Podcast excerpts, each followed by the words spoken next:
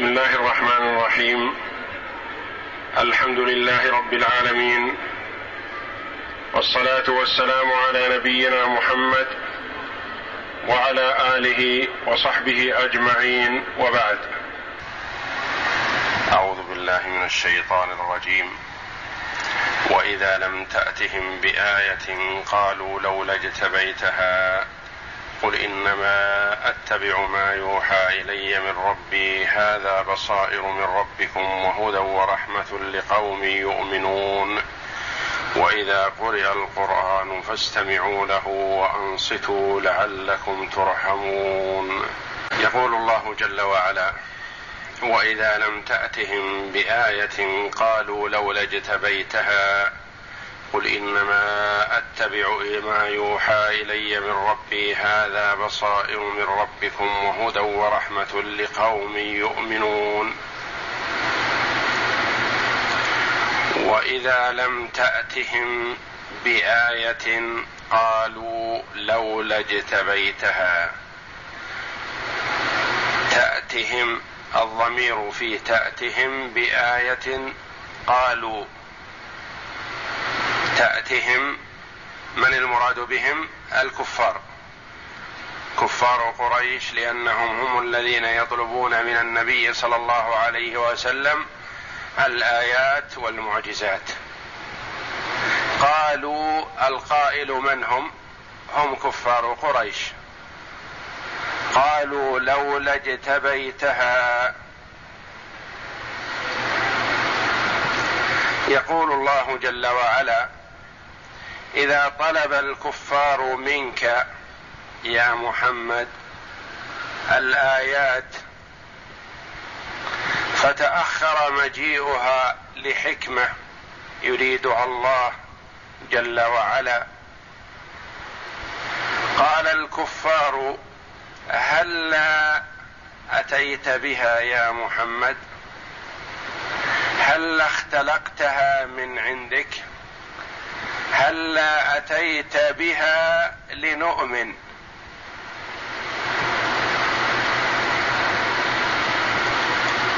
فأمره الله جل وعلا أن يقول لهم قل إنما أتبع ما يوحى إلي من ربي.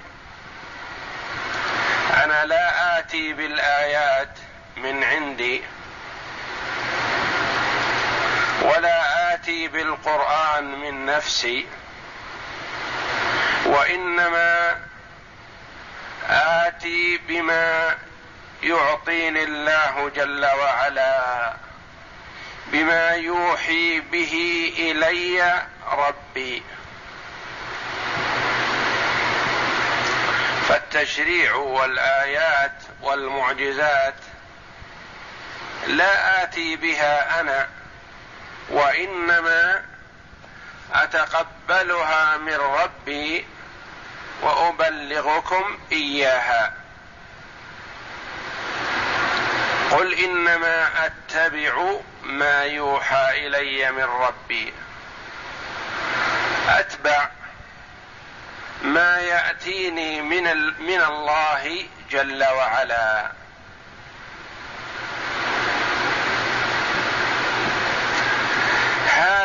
الإشارة إلى القرآن الكريم. هذا بصائر من ربكم. بصائر به يبصر العاقل الحق من الباطل. به يتميز طريق الجنة من طريق النار. به يعرف العبد ما يرضي ربه مما يسخطه. به يمشي المرء على نور وبصيرة. إذا أخذ بالقرآن مشى على بصيرة صار مبصرا لطريقه مميزا لما ينفعه مما يضره. اخذا بما فيه مصلحة تاركا لما فيه مضرة. كالذي يمشي في الطريق يبصره. يميز ما فيه من حفر أو مهالك يتجنبها. بخلاف الماشي إذا كان أعمى لا يبصر الطريق فإنه يسقط في الحفرة ويصده الجبل ويكون متعثرا في طريقه يهلك قريبا ما يستطيع أن يستمر إلا بقائد. وأما مبصر الطريق فإنه يمشي على هدى. والقرآن مبصر للناس. القرآن مبصر للناس. فهو سبب للإبصار سبب لإبصار المرء ونظره وتمييزه.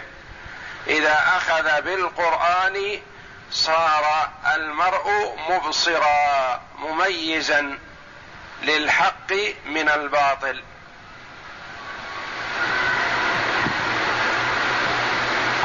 لأن الله جل وعلا بين في القرآن ما فيه سعادة الدنيا والآخرة.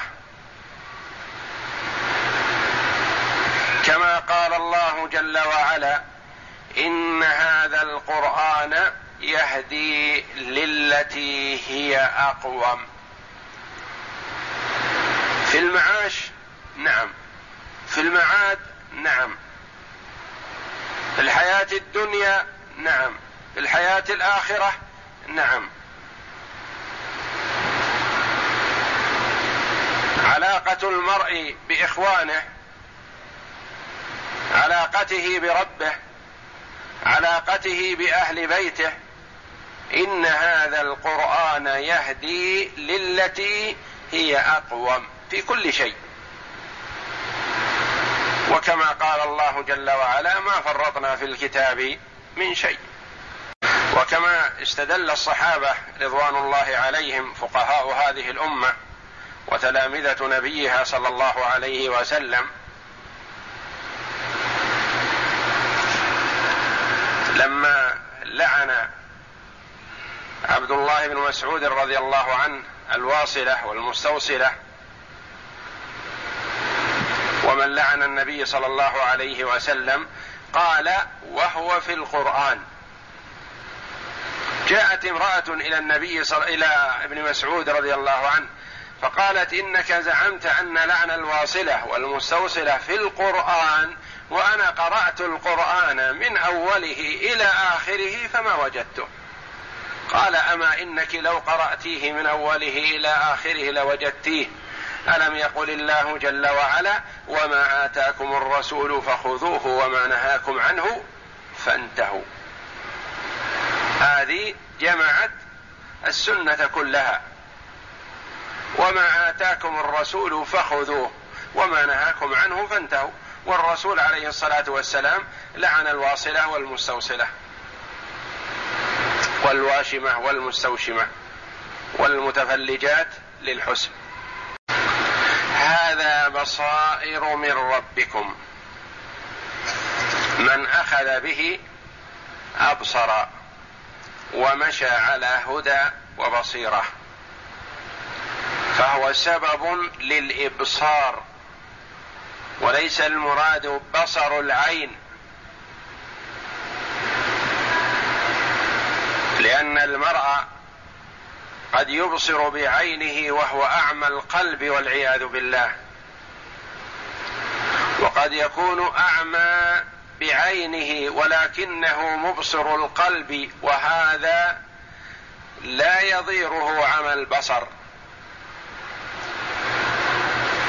وإنما المصيبة كل المصيبة هي عمى القلب كما قال الله جل وعلا فإنها لا تعمى الابصار ولكن تعمى القلوب التي في الصدور. هذا بصائر من ربكم وهدى دلالة وإرشاد وبيان من أخذ به دله على الصراط المستقيم. من أخذ بيده سار مع طريق النجاة. وهدى ورحمة. سبب للرحمة. من أخذ بالقرآن رحمه الله. فهو مرحوم. وموفق في دنياه وآخرته. فهو سبب للإبصار وسبب للهدى دليل له ومرشد إليه وسبب للرحمة. إذا أخذ به القر... إذا أخذ المرء بالقرآن رحمه الله.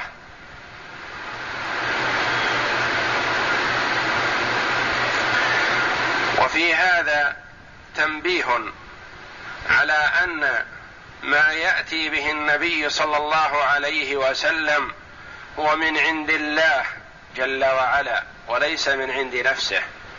لا يأتي بشيء من نفسه وإنما يوحي الله إليه بما شاء جل وعلا.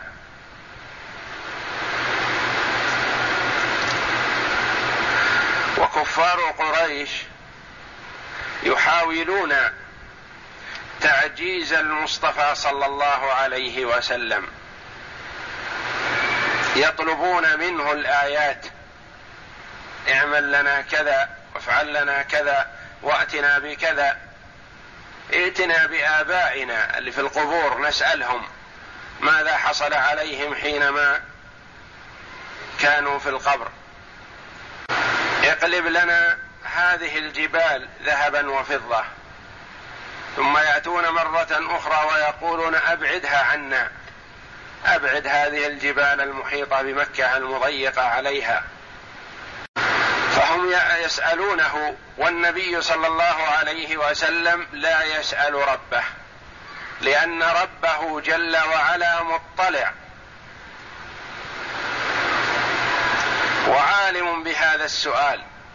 فإن شاء أجاب. وإن شاء جل وعلا لم يجب.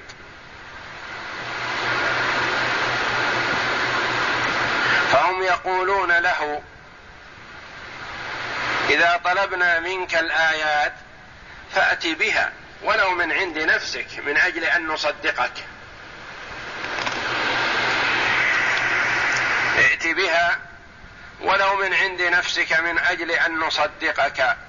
وهم لا يصدقونه ولا يقبلون منه. فأمره الله جل وعلا أن يقول لهم إني لا آتي بشيء من عندي وإنما آتي بما يوحي به الله إلي.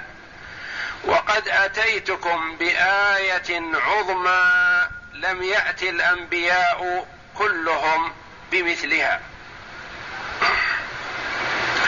آية عظيمة. ما أتى الأنبياء بمثلها؟ وكما قال عليه الصلاة والسلام ما من نبي إلا وقد أوتي يعني من الآيات ما على مثله آمن البشر يعني ما هو معجزة واضحة. وإنما الذي أوتيته وحي أوحاه الله إلي. فهو أعظم الآيات. هذا القرآن العظيم. قل إنما أتبع ما يوحى إلي. هذا بصائر من ربكم. آتيتكم بما فيه الكفاية. الذي هو القرآن. هذا بصائر من ربكم وهدى ورحمة لقوم يؤمنون.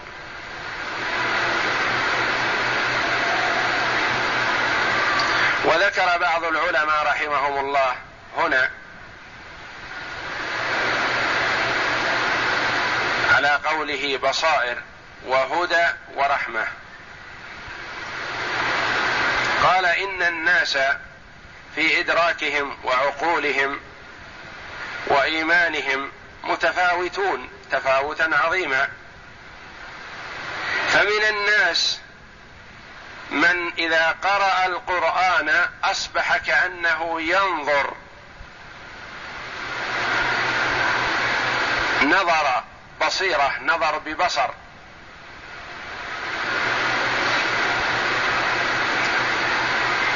ما خفي عليه من قوة إيمانه وتصديقه كأنه يرى ما أخبر به القرآن.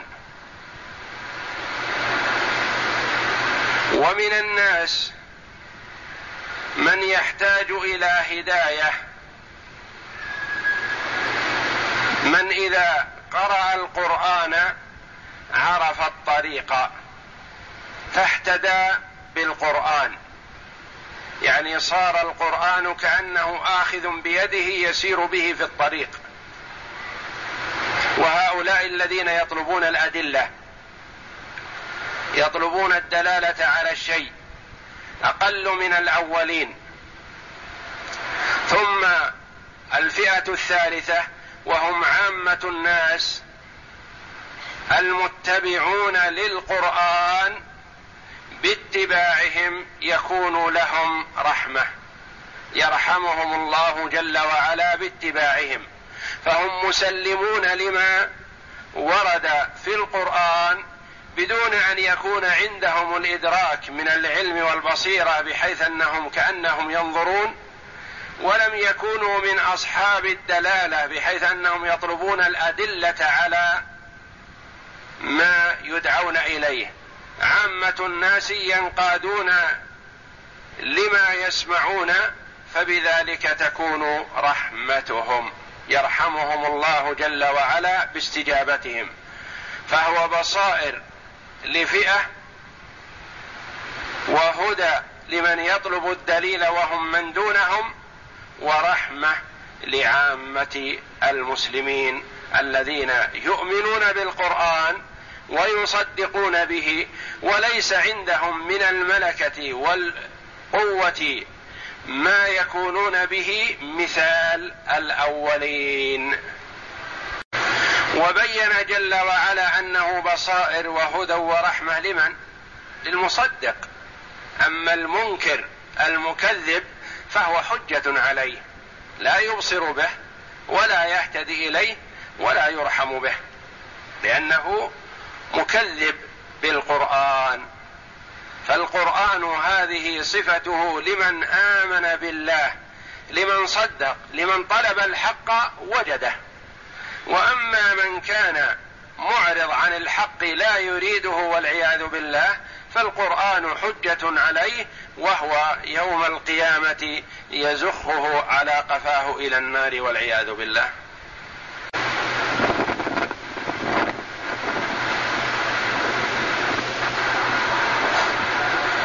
اعوذ بالله من الشيطان الرجيم.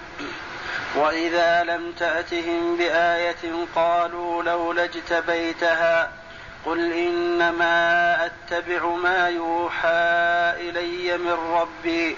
هذا بصائر من ربكم وهدى ورحمة لقوم يؤمنون. قال العماد بن كثير رحمه الله قال علي بن أبي طلحة عن ابن عباس في قوله تعالى قالوا لولا اجتبيتها يقول لولا تلقيتها وقال مرة أخرى لولا أحدثتها فأنشأتها وقال لولا يعني هلا استعجال للأمر المطلوب نعم. وقال ابن جرير عن عبد الله بن كثير عن مجاهد في قوله وإذا لم تأتهم بآية قالوا لولا اجتبيتها قال لولا اقتضيتها قالوا تخرجها عن نفسك. وكذا قال قتادة والسدي. وكذا قال قتادة والسدي وعبد الرحمن بن زيد بن أسلم واختاره ابن جرير وقال العوفي عن ابن عباس رضي الله عنه لولا اجتبيتها يقول تلقيتها من الله تعالى. وقال الضحاك لولا اجتبيتها يقول لولا أخذتها أنت فجئت بها من السماء. ومعنى قوله قوله تعالى ومعنى قوله تعالى وإذا لم تأتهم بآية أي معجزة معجزة معجزة وخارق. يعني خارق للعادة طلبهم المعجزة والخارق للعادة نعم. كقوله تعالى إن نشأ ننزل عليهم من السماء آية فظلت أعناقهم لها خاضعين. يقولون للرسول صلى الله عليه وسلم ألا تجهد نفسك في طلب الآيات من الله حتى نراها ونؤمن بها؟ قال الله تعالى له قل إنما أتبع ما يوحى إلي من ربي أي أنا لا أتقدم إليه تعالى في شيء وإنما أتبع ما أمرني به فأمتثل. لا أتقدم إليه بشيء يعني لا أسأله لا أسأله الآيات. فالرسول صلى الله عليه وسلم لم يسأل ربه الآيات لأن الله جل وعلا مطلع ويعلم ما فيه المصلحة ويعلم ما يسأل عنه كفار قريش. إن شاء جل وعلا أجاب وإن شاء لم يجب. سبحانه. الرسول لم يسأل الآيات وإنما تأتيه من الله. فأمتثل ما يوحيه إلي فإن بعثت آية قبلت قبلتها قبلتها. قبلتها وإن منعها لم أسأله ابتداءها. ابتداء. إياها إلا أن يأذن لي في ذلك فإنه حكيم عليم. ثم أرشدهم إلى أن هذا القرآن هو أعظم المعجزات وأبين الدلالات وأصدق الحجج والبيانات. فقال هذا بصائر من ربكم وهدى ورحمة لقوم يؤمنون. يقول الله جل وعلا وإذا قرئ القرآن فاستمعوا له وأنصتوا لعلكم ترحمون. وصف جل وعلا القرآن بأنه بصائر وهدى ورحمة. ماذا يستحق منا ما دام بهذه الصفة؟ هل يجوز لنا أن يل أن نلغو وأن نتكلم ونتجادل وقارئ القرآن يقرأ؟ هل نسكت لقارئ القرآن وقلوبنا بعيدة عنه يمينا وشمالا شرقا وغربا؟ له حق هذا القرآن ما دام بهذه الصفة وهذه المنزلة وهذه المكانة فيجب أن يميز عن غيره. إذا تكلم شخص يجوز لغيره أن يتكلم ويقاطعه لكن إذا تكلم بالقرآن فلا. وإذا قرئ القرآن فاستمعوا له وأنصتوا لعلكم ترحمون. قال جل وعلا استمعوا له وأنصتوا. أمر بأمرين. هل هما متفاوتان أو متساويان؟ متفاوتان. استمعوا له وأنصتوا. قد يستمع المرء بدون انصات وقد ينصت بدون استماع.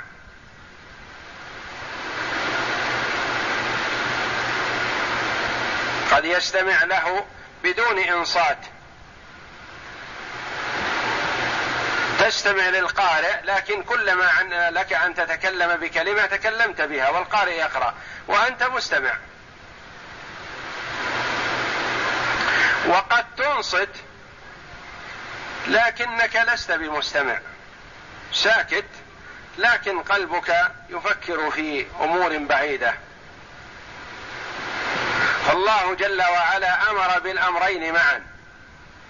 استماع بدون إنصات هذا لا يليق مع القرآن. وإن استمعت لبعض كلامه فيجب أن تنصت تسكت. كذلك الإنصات بدون استماع لا يليق بك أن تسكت وقلبك غافل غير منتبه لما يلقى. لأن الساكت قد يكون مستمع أحضر سمعه وفكره ليتدبر ما يسمع. وقد يكون الساكت المنصت لا يدري ما يقال حوله ساكت لكن قلبه سارح. فالله جل وعلا أمر العباد بهاتين الصفتين عند قراءة القرآن الاستماع بالتدبر والتأمل والتفكر في آيات الله وتفهم المعنى. والإنصات فلا تتكلم. لا يشغلك كلامك عن متابعة الاستماع. وهل هذا عام أو خاص في الصلاة الجهرية أو عند الخطبة؟ أقوال للعلماء رحمهم الله لكن الظاهر والله أعلم كما رجحه كثير من المفسرين العموم. لأن الله جل وعلا قال وإذا قرئ القرآن من أي قارئ؟ القارئ مجهول. وإذا قرئ القرآن فاستمعوا له وأنصتوا في أي حالة. وقال بعضهم المراد القراءة حال الصلاة الجهرية قراءة الإمام في الصلاة الجهرية.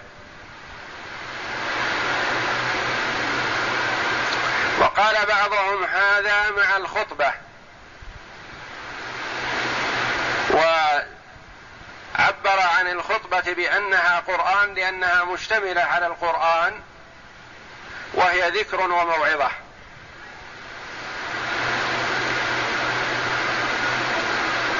وأنصتوا لعلكم ترحمون. فالاستماع والإنصات سبب للرحمة. فمن أنصت للقرآن واستمع عند القراءة فقد تسبب لنيل رحمة الله جل وعلا لأن يرحمه الله. وإذا لم يرفع بهذا راسا فهو حري بأن لا تناله الرحمة والعياذ بالله. لعلكم ترحمون. يعني إنصاتكم واستماعكم سبب لرحمة الله جل وعلا. إن حصل منكم هذا حصلت الرحمة لكم. وإن لم يحصل منكم هذا فلم تأتوا بما يستجلب الرحمة. لعلكم ترحمون. ثم خلاف العلماء رحمهم الله في القراءة خلف الإمام. قراءة المأموم خلف الإمام. الفاتحة. وأما غير الفاتحة فليس بواجب. قراءة المأموم خلف الإمام سورة الفاتحة فاتحة الكتاب. للعلماء في ذلك ثلاثة أقوال. قال بعضهم لا يجب على المأموم أن يقرأ. يقول وإذا قرئ القرآن فاستمعوا له وأنصتوا لعلكم ترحمون. القول الآخر قالوا يجب على المأموم أن يقرأ الفاتحة. يجب على المأموم أن يقرأ الفاتحة خلف الإمام. لأن النبي صلى الله عليه وسلم قال كل صلاة لا يقرأ فيها بفاتحة الكتاب فهي خداج. وقال للذي يقرأ خلف الإمام لا تقرأ إلا بفاتحة الكتاب. وقال عليه الصلاة والسلام لا صلاة لمن لم يقرأ بفاتحة الكتاب. فقالوا قراءة الفاتحة واجبة كما هي واجبة على الإمام واجبة على المأموم. وعليه أن يقرأها ولا تعارض بين هذه الأحاديث والآية. قالوا يقرأها في سكتات الإمام. الإمام مأمور بأن يكون له ثلاث سكتات. السكتة الأولى بعد تكبيرة الإحرام والسكتة الثانية بعد انتهائه من الفاتحة إلى حتى يبدأ بالسورة بعدها والسكتة الثالثة بعدما ينتهي من قراءة السورة أو الآيات وقبل أن يكبر تكبيرة الركوع. والماموم عليه أن يكون حريصا ويغتنم الفرصة ويوزع الفاتحة على هذه السكتات. يكون منتبه. فيقرأ جزءا منها قبل أن يقرأ الإمام. ويقرا جزءا منها بعد أن يقول الإمام ولا الضالين ويقول المأمومون والإمام آمين يقرأ بها قبل أن يبدأ بالسورة ويقرأ ما بقي قبل أن يركع الإمام في سكتاته.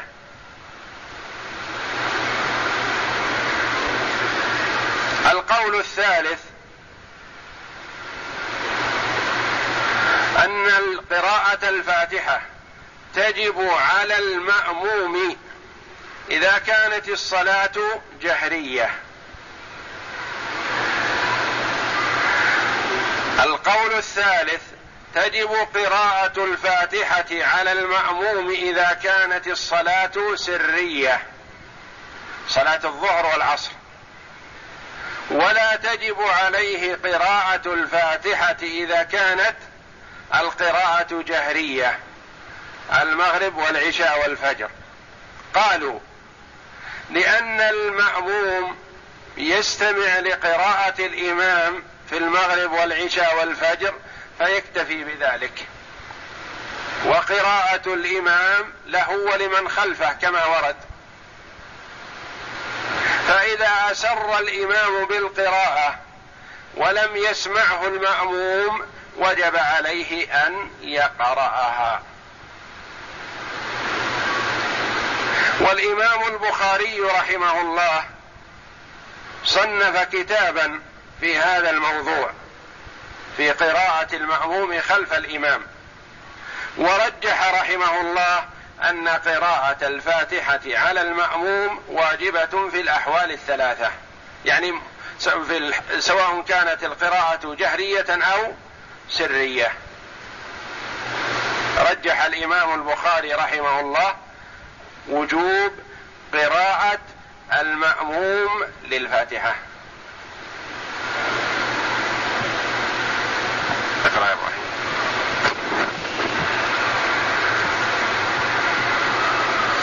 أعوذ بالله من الشيطان الرجيم. وإذا قرئ القرآن فاستمعوا له وأنصتوا لعلكم ترحمون. قال العماد بن كثير رحمه الله لما ذكر تعالى أن القرآن بصائر للناس وهدى ورحمة أمر تعالى بالإنصات عند تلاوته إعظاما إعظاما له واحتراما واحتراما لا كما كان يعتمده كفار قريش المشركون في قولهم. لا تسمعوا لهذا القرآن والغوا فيه. الآن فهم عندهم إدراك لقوة القرآن وبلاغته وتأثيره على السامعين. فلذا قالوا فيما بينهم إذا قرأ محمد القرآن تلغوا عند قراءته. لا تترك الناس يستمعون إليه فيسارعون في الإيمان. وكان بعض كفار قريش يأتون ليلا مختفين. يستمعون لقراءة النبي صلى الله عليه وسلم في الليل وهو يقوم الليل عليه الصلاة والسلام. فيأتون مختفين ليلا ويجلسون بالسكك يستمعون لقراءته عليه الصلاة والسلام. يتلذذون بما يسمعون. لإدراكهم لما دل عليه ولقوة بلاغته وفصاحته.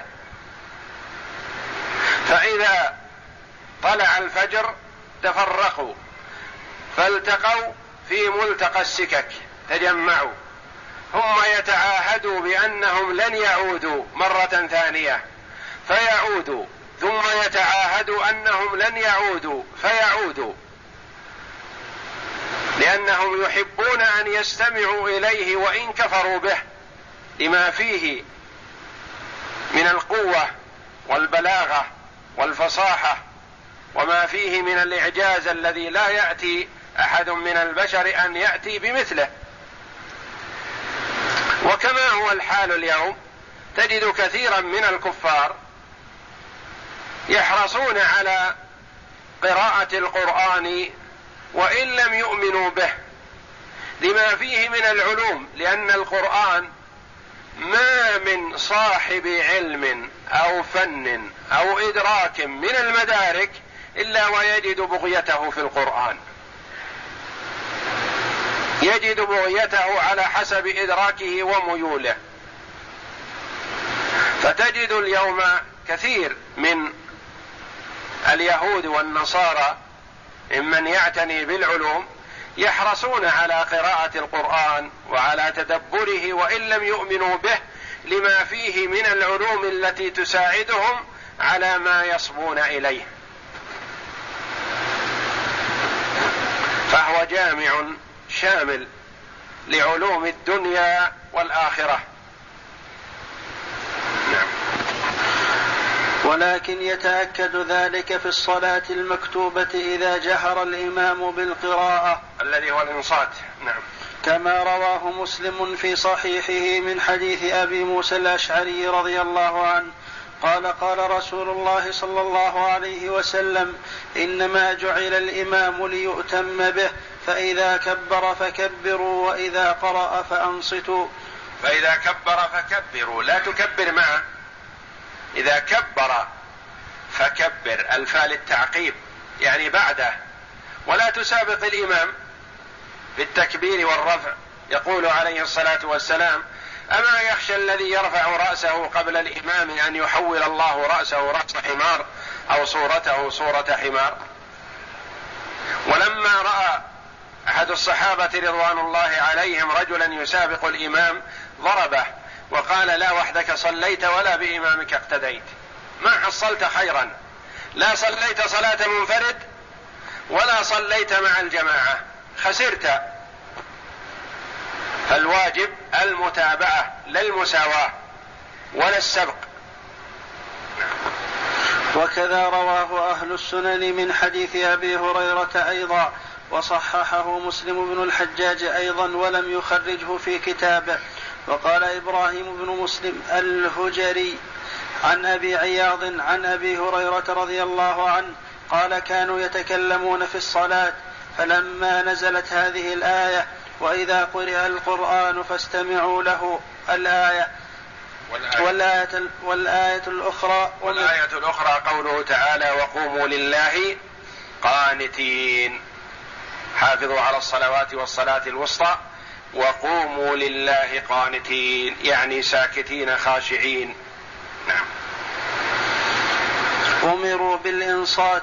قال ابن جرير حدثنا أبو كريب حدثنا أبو بكر بن عياش عن عاصم بن المسيب ابن رافع قال قال قال ابن مسعود. قال ابن مسعود كنا يسلم بعضنا على بعض في الصلاة فجاء القرآن. كان هذا في أول الأمر. كان الرجل إذا جاء إلى الجماعة يصلون سلم عليهم وسألهم كم صليتم من ركعة. هذا في أول الأمر. نعم. فجاء القرآن وإذا قرئ القرآن فاستمعوا له وأنصتوا لعلكم ترحمون. وقال أيضا حدثنا أبو كريب حدثنا المحاربي عن داود بن أبي هند عن بشير بن جابر قال صلى ابن مسعود فسمع ناسا يقرؤون مع الإمام فلما انصرف قال أما آن لكم أن تفهموا؟ أما آن لكم أن تعقلوا؟ وإذا قرئ القرآن فاستمعوا له وأنصتوا كما أمركم الله. قال وحدثني أبو السائب حدثنا حفص عن أشعث عن الزهري. قال نزلت هذه الآية في فتى من الأنصار كان رسول الله صلى الله عليه وسلم كلما قرأ شيئا قرأه فنزلت وإذا قرئ القرآن فاستمعوا له وأنصتوا. وقد روى الإمام أحمد وأهل السنن من حديث الزهري عن أبي أكتمة الليثي عن أبي هريرة أن رسول الله صلى الله عليه وسلم انصرف من صلاة جهر فيها بالقراءة فقال هل قرأ أحد منكم معي آنفا؟ قال رجل نعم يا رسول الله قال إني أقول ما لي أنازع القرآن. قال فانتهى الناس عن القراءة مع رسول الله صلى الله عليه وسلم فيما جهر فيه بالقراءة من الصلاة حين سمعوا ذلك من رسول الله صلى الله عليه وسلم. وقال الترمذي هذا حديث حسن وصححه أبو حاتم الرازي وقال عبد الله بن المبارك عن يونس عن الزهري قال لا يقرأ لا يقرأ لا يقرأ من من وراء الإمام فيما يجهر به الإمام تكفيهم قراءة الإمام وإن لم يس وإن لم يسمع يسمعهم صوته ولكنهم يقرؤون فيما لا يجهر به سرا في أنفسهم ولا يصلح لأحد خلفه أن يقرأ معه فيما يجهر به سرا ولا علانية. فإن الله تعالى قال وإذا قرئ القرآن فاستمعوا له وأنصتوا لعلكم ترحمون. قلت هذا مذهب طائفة من العلماء أن المأموم لا يجب عليه في الصلاة الجهرية قراءة فيما جهر فيه الإمام لا الفاتحة ولا غيرها. وهو أحد قولي الشافعي وهو القديم كمذهب مالك ورواية عن أحمد بن حنبل.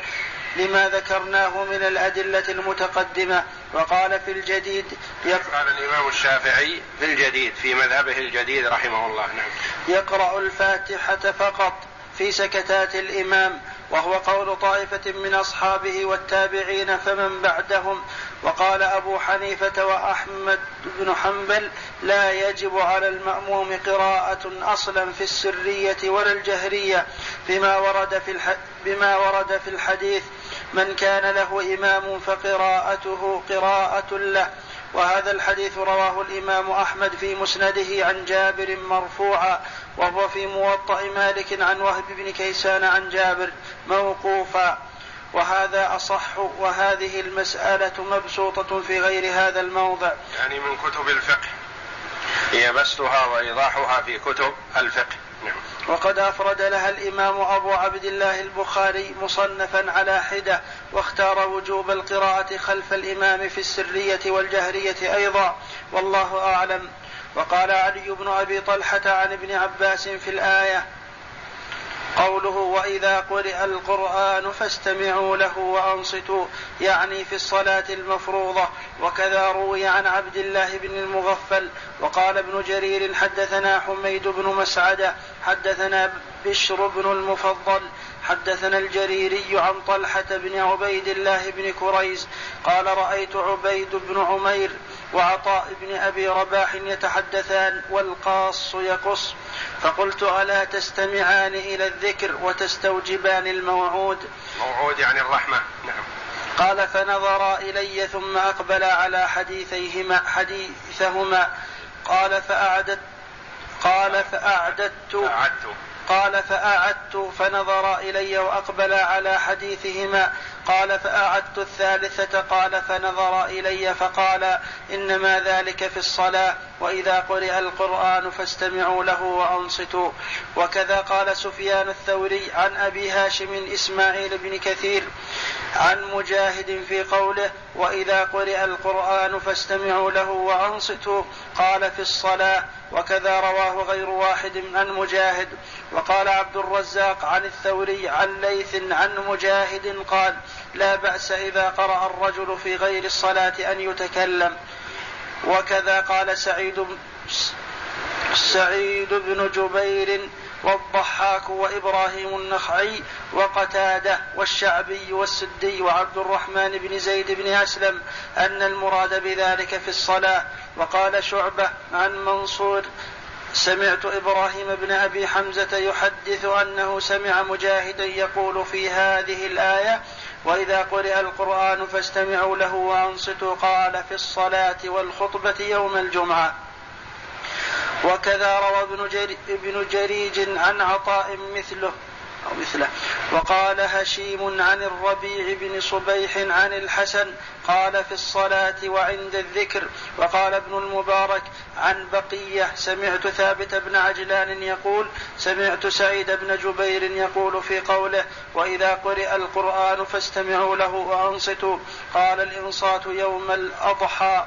ويوم الفطر ويوم الجمعة وفي يعني عند خطبة عيد الإضحى وخطبة عيد الفطر وخطبة الجمعة نعم. وفيما يجهر به الإمام من الصلاة وهذا اختيار ابن جرير أن المراد من ذلك الإنصات في الصلاة وفي الخطبة كما جاء في الأحاديث من الأمر بالإنصات خلف الإمام وحال الخطبة. وقال عبد الرزاق عن الثوري عن ليث عن مجاهد أنه كره إذا مر الإمام بآية خوف أو بآية رحمة أن يقول أحد من من خلفه شيئا قال السكوت. وقال مبارك بن فضالة عن الحسن إذا جلست إلى القرآن فأنصت له. وقال الإمام أحمد حدثنا أبو سعيد مولى, بن مولى بني هاشم. حدثنا عباد بن ميسرة عن الحسن عن أبي هريرة رضي الله عنه أن رسول الله صلى الله عليه وسلم قال من استمع إلى آية من كتاب الله كتبت له حسنة مضاعفة ومن تلاها كانت له نورا يوم القيامة تفرد به الإمام أحمد رحمه الله تعالى. والشاهد للموضوع قوله قال من استمع إلى آية من كتاب الله كتبت له حسنة مضاعفة. يعني الاستماع إلى القرآن فيه حسنة.